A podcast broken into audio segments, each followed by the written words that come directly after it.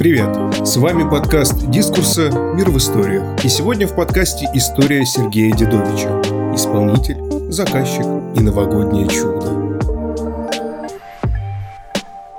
Пусть будет больше океанов, новых океанов, что смывают прошлое и создают новые топографические далее странные, страшные материки. Океанов, которые разрушают и сохраняют в одно и то же время. Океанов, по которым можно плыть к новым открытиям и неведомым горизонтам. Пусть в мире будет больше таких океанов, пусть будут перевороты, войны и бойни, и пусть в новом мире мужчины и женщины обретут невиданную силу влечения, пусть это будет мир подлинного неистовства, страстей, свершений, драм, безумных впечатлений, мир, где торжествует экстаз, а не пустой бздеж. Генри Миллер. Тропик рака.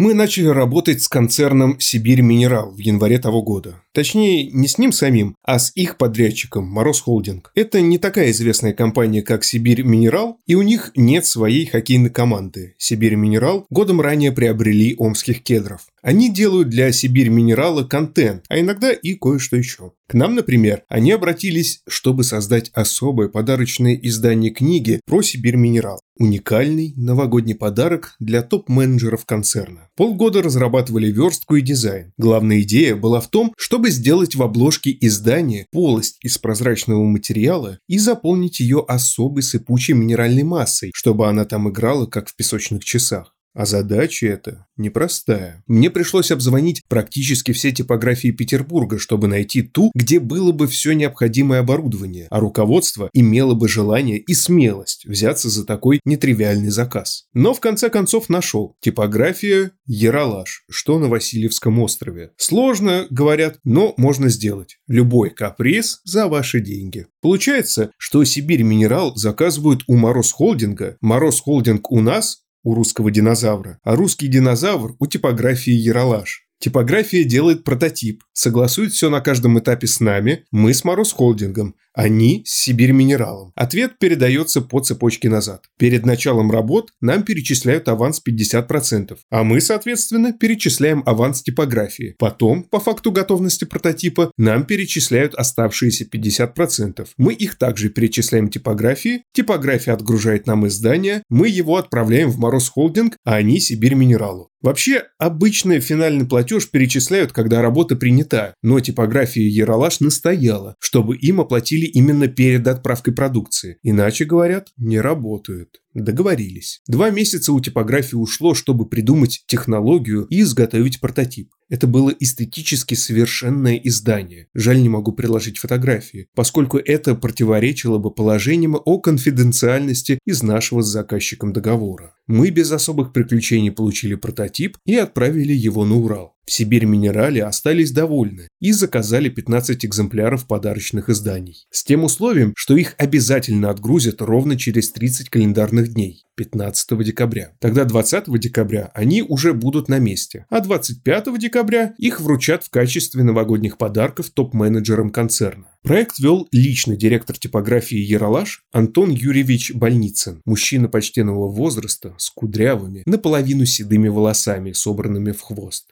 «Тридцать дней», – сказал я ему. «Не маловато ли? Успеем?» «Успеем», – ответил он. «Что ж не успеть-то? Так прототип делали два месяца», – напомнил я. И он был один. А тут надо 15 штук. «Самый трудоемкий процесс – вывести технологию», – ответил Больницын. «Сейчас, когда она у нас есть, что одну книгу делать, что 15. Почти без разницы. За месяц точно управимся».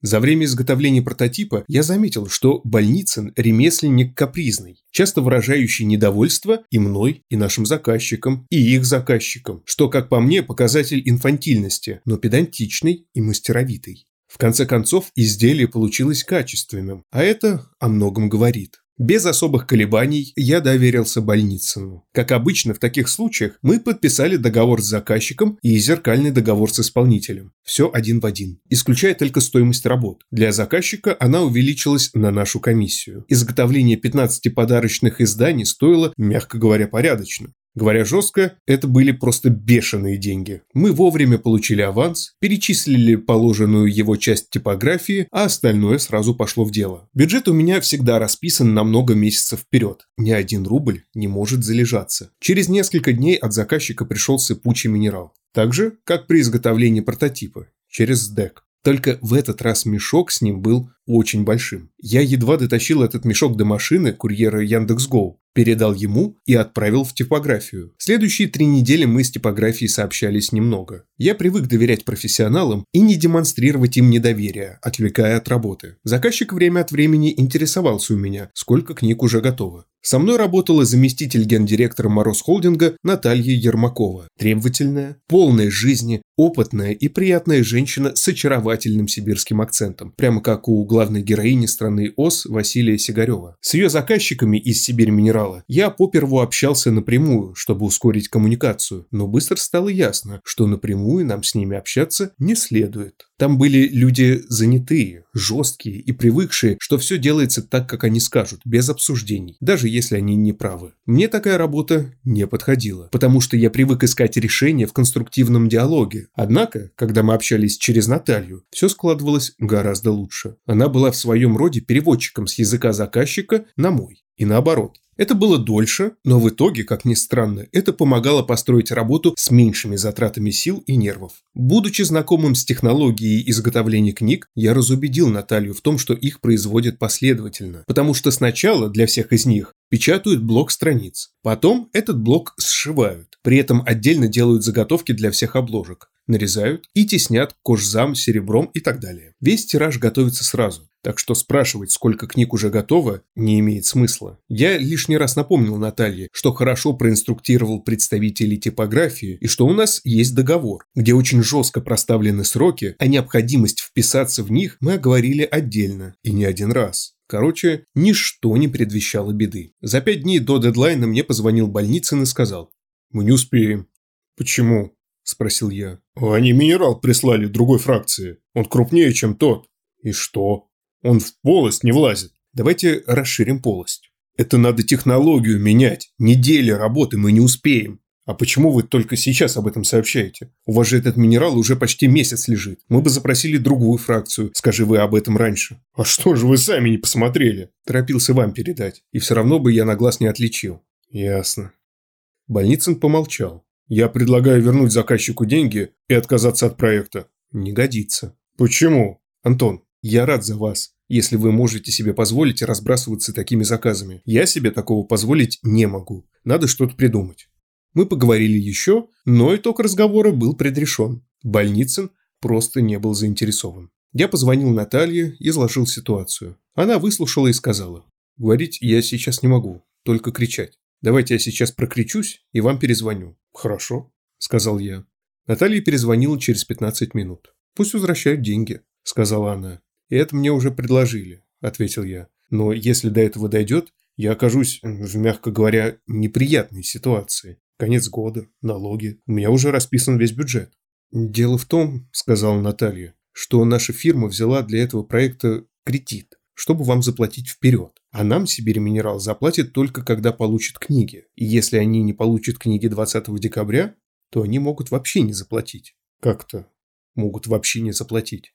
Вы не хотите знать. Я действительно не хотел. Нужно было что-то решать. Следующие несколько дней я занимался только тем, что с утра до вечера общался то с Больницыным, то с Натальей. Доходил до дурного. Я всерьез намеревался купить кофемолку или мельницу для перца, приехать в типографию и размолоть минерал до более мелкой фракции. Но быстро стало ясно, что так я лишь размелю его в пыль, которая не подходит для наших целей. За эти несколько дней я открыл в себе такие бездны дипломатического мастерства, о существовании которых даже не догадывался. И, как ни странно, в итоге нам удалось договориться о переносе дедлайна на 5 дней, то есть на 20 декабря. Наталья подчеркнула, что Сибирь Минерал пошел на это как на крайнюю меру. И позже, 20 декабря, они просто не смогут заплатить, потому что у них закроется финансовый год. И в следующем году в этом случае они уже тоже не заплатят. Не знаю, почему так, какие-то особенности большого бизнеса, по всей видимости. Наталья сказала, что если мы не успеем, то в менеджменте Сибирь Минерала полетят головы. Я это довел до Больницына в числе прочего, чтобы он точно понял, что не успеть просто нельзя. Больницын согласился очень неохотно и неуверенно. Выразил недовольство тем, что ему и его людям придется работать в выходные, обвинил меня в давлении и так далее. Мне пришлось напомнить ему о том, что я лишь пытаюсь спасти ситуацию, вне зависимости от того, кто виноват.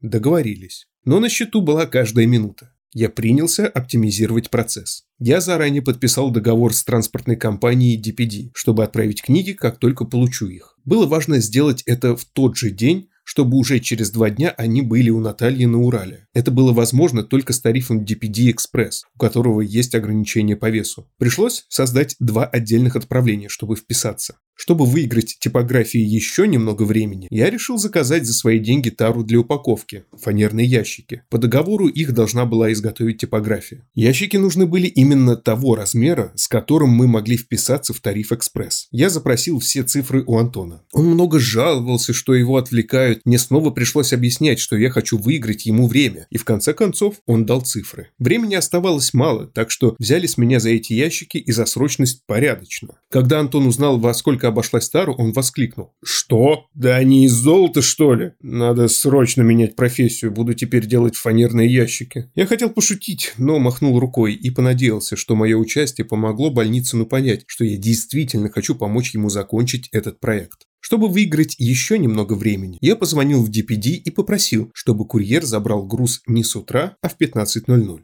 Мне ответили, что по тарифу «Экспресс» курьер забирает груз только до 13.00. Я спросил, позвонит ли он мне заблаговременно. Мне сказали, что да, обязательно позвонит. Ну хорошо, сказал я, тогда с ним и договоримся. К 13.00 нам должны были только привезти ящики. Наступило 20 декабря. Я был внутренне готов к любому раскладу. Ранним утром Больницын сообщил мне. По всем законам физики мы должны были не успеть. Но успели. Это просто новогоднее чудо я примчался в типографию и чуть было не расцеловал Больницына. И правильно не расцеловал, как выяснилось вскоре. 15 изданий были готовы, 15 книг и 15 шуберов, особых футляров для этих книг. Я принял работу и отправил фото и видео Наталье. Больницын заметил. Мы, конечно, могли бы поаккуратнее сделать, будь побольше времени. Я старался побольше молчать. Почти все, что я мог сказать о том, что минерал надо было примерить раньше, а не откладывать все на последний момент, о том, каких усилий мне стоило договориться перенести сроки даже на пять дней, о том, как я устал от его нытья, все это было лишним. Нужно было просто отправить книги. Мне позвонила Наталья. У нас банк не пропускает платеж. Требует от вас документы о том, что изделие готово к отправке. Пришлете? А зачем он банку? Какое его дело? Я не знаю. Не пропускают и все. Я в типографии, без компьютера. Я вам пришлю. Найдете, где распечатать? Найду. Наверное, думаю, в типографии можно распечатать один лист А4. Получил от Натальи документ, переслал Больницыну, попросил распечатать. Да, говорит, сейчас сделаем. И ушел. Мне позвонил курьер DPD. Здравствуйте. Готовы? Вы могли бы подъехать к 15.00? Я до часу работаю. К 15 другой курьер приедет. Он мне позвонит? Конечно, он вам позвонит. Мне позвонил изготовитель ящиков. Эм, знаете, у нас тут водитель сумасшедший. Нахамил всем. Будем жаловаться. Только выехал. Думаю, к 13 не успеет. Ждите ближе к 14. Ладно, думаю. Хорошо. Я время с запасом взял. Больницы с моим документом все не было. Я решил, что будет быстрее попросить кого-то из его коллег распечатать. Нашел девушку с принтером, попросил, распечатала. Подписал, отправил скан Наталье. Славься приложение DocScanner. Второй курьер DPD все не звонил. Я позвонил первому курьеру DPD и спросил, а когда другой курьер позвонит? «Не знаю», – сказал первый курьер. «Но он позвонит?» «Да, да, конечно, он позвонит». Мне позвонил водитель, который вез ящики. Сказал, что вряд ли успеет к 14, скорее к 14.30. Новый год, пробки. Вернулся Больницын. Без моего документа, но с новостями. «Вы знаете, Сергей?» – меланхолично сказал он, садясь в кресло. «У меня чуть инфаркт миокарда не случился». «Продолжайте», – насторожился я. «Мы стали вставлять книги в шуберы, как я вам уже говорил. В связи с тем, что минерал крупнее, пришлось менять технологию. И и вот вставляем мы книги в шуберы, а они не вставляются. Не вставляются? Не вставляются. И что дальше? Придумали кое-что, расширили. И теперь вставляются? Теперь вставляются. Очень хорошо, Антон, что теперь они вставляются. Сейчас тару привезут. Упакуйте, пожалуйста, максимально оперативно. Пришли деньги от заказчика. Я оплатил типографии их часть. Звонка от второго курьера DPD все не было. И я решил позвонить сам им в компанию. Спросил, когда позвонит второй курьер. Мне ответили. Ваш заказ отменен.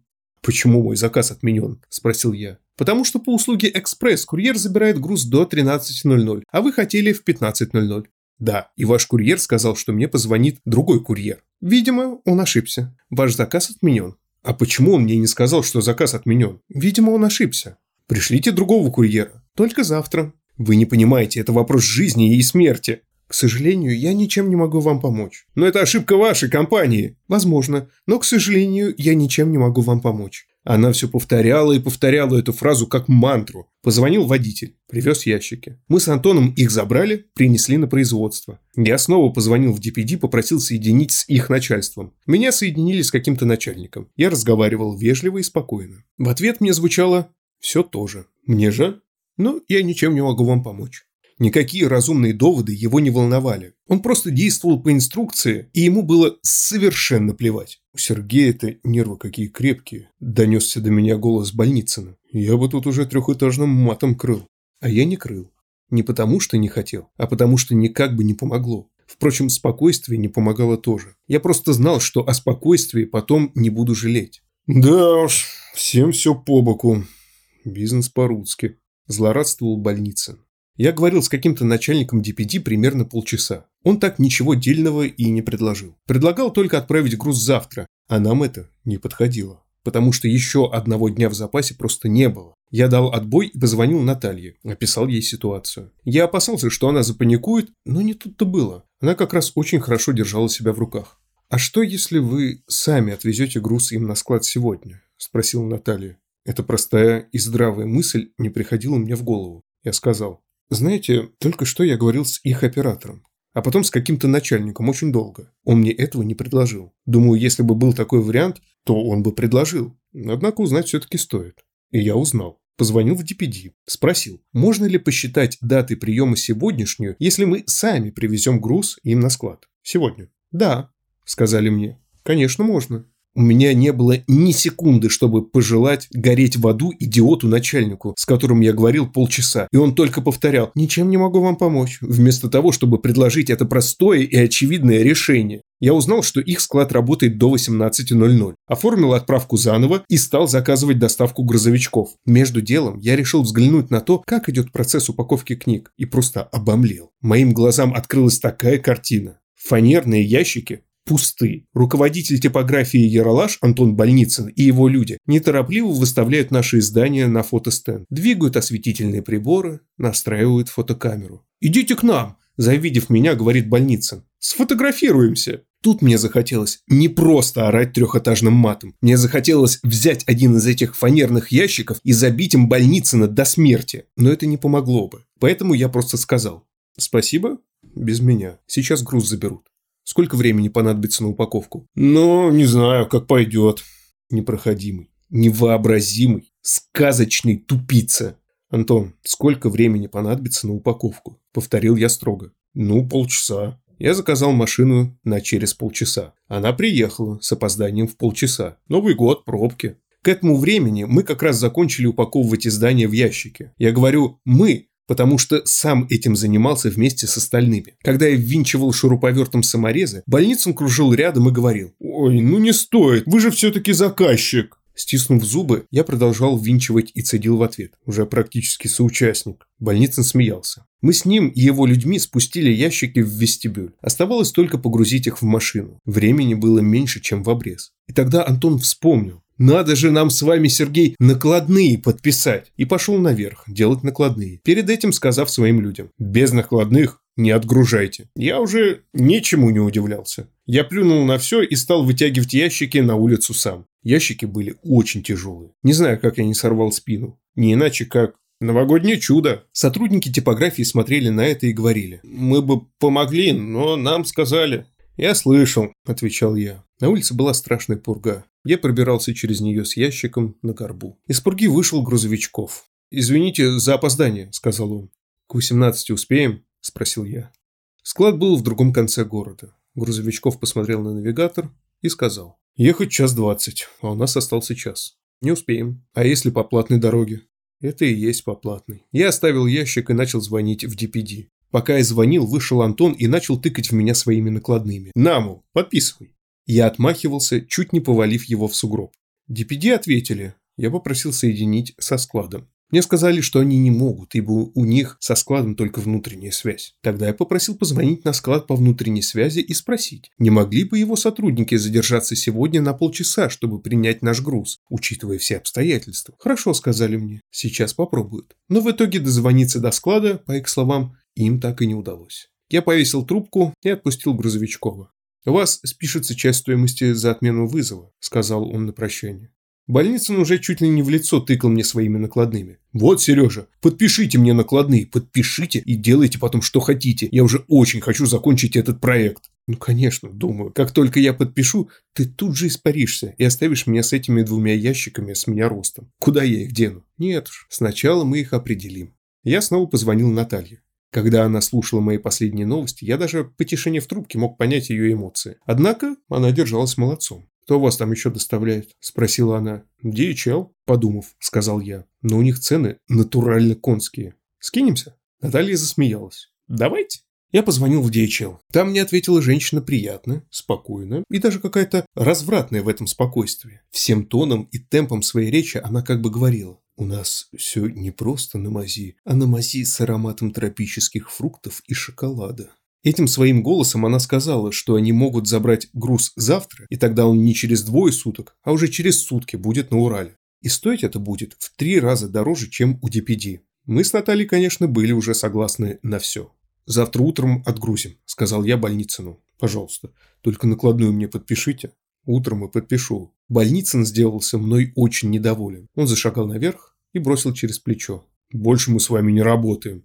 Это было потрясающе. Он был настолько уверен в том, что везде вокруг прав, что думал, что я когда-нибудь еще после этого всего захочу с ним работать. И жестоко лишил меня такой возможности. Не хотелось аплодировать. Больницын вдруг заметил что-то среди своих накладных, развернулся и снова подошел ко мне. Молча он сунул мне лист бумаги и снова отправился в Освояси. У меня в руках был уже несколько часов ненужный мне документ о готовности груза к отправке для Уральского банка.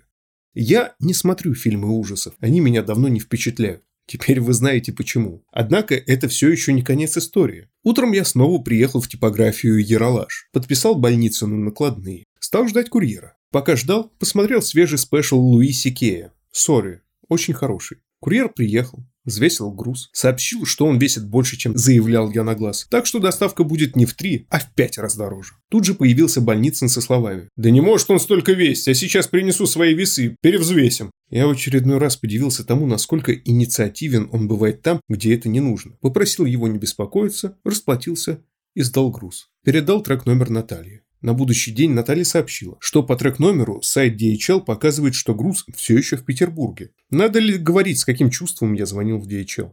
«Вчера погодные условия не позволили вылететь», – сказала мне уже другая, не такая уверенная в себе и не такая развратная женщина. «Но ваши коллеги перед тем, как я заплатил, заверили меня, что груз будет на месте завтра, то есть сегодня». «Понимаю, на погодные условия. А нам не должны были сообщить?» «Мы не предоставляем таких услуг». «Не сообщаете клиенту, если не можете доставить груз в оговоренный срок?» «К сожалению, нет». «Когда груз приедет?» «Завтра».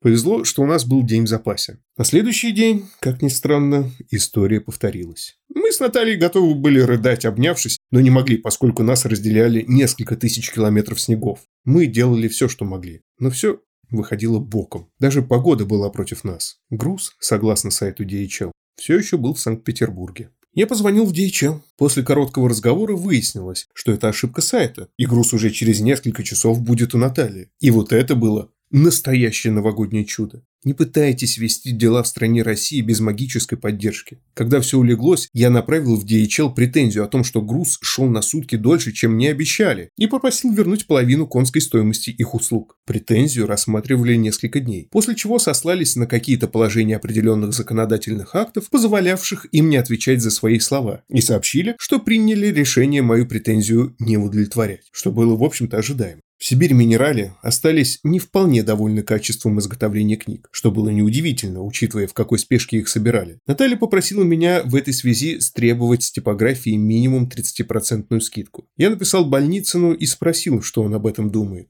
В ответ он попросту перестал отвечать на мои сообщения и звонки.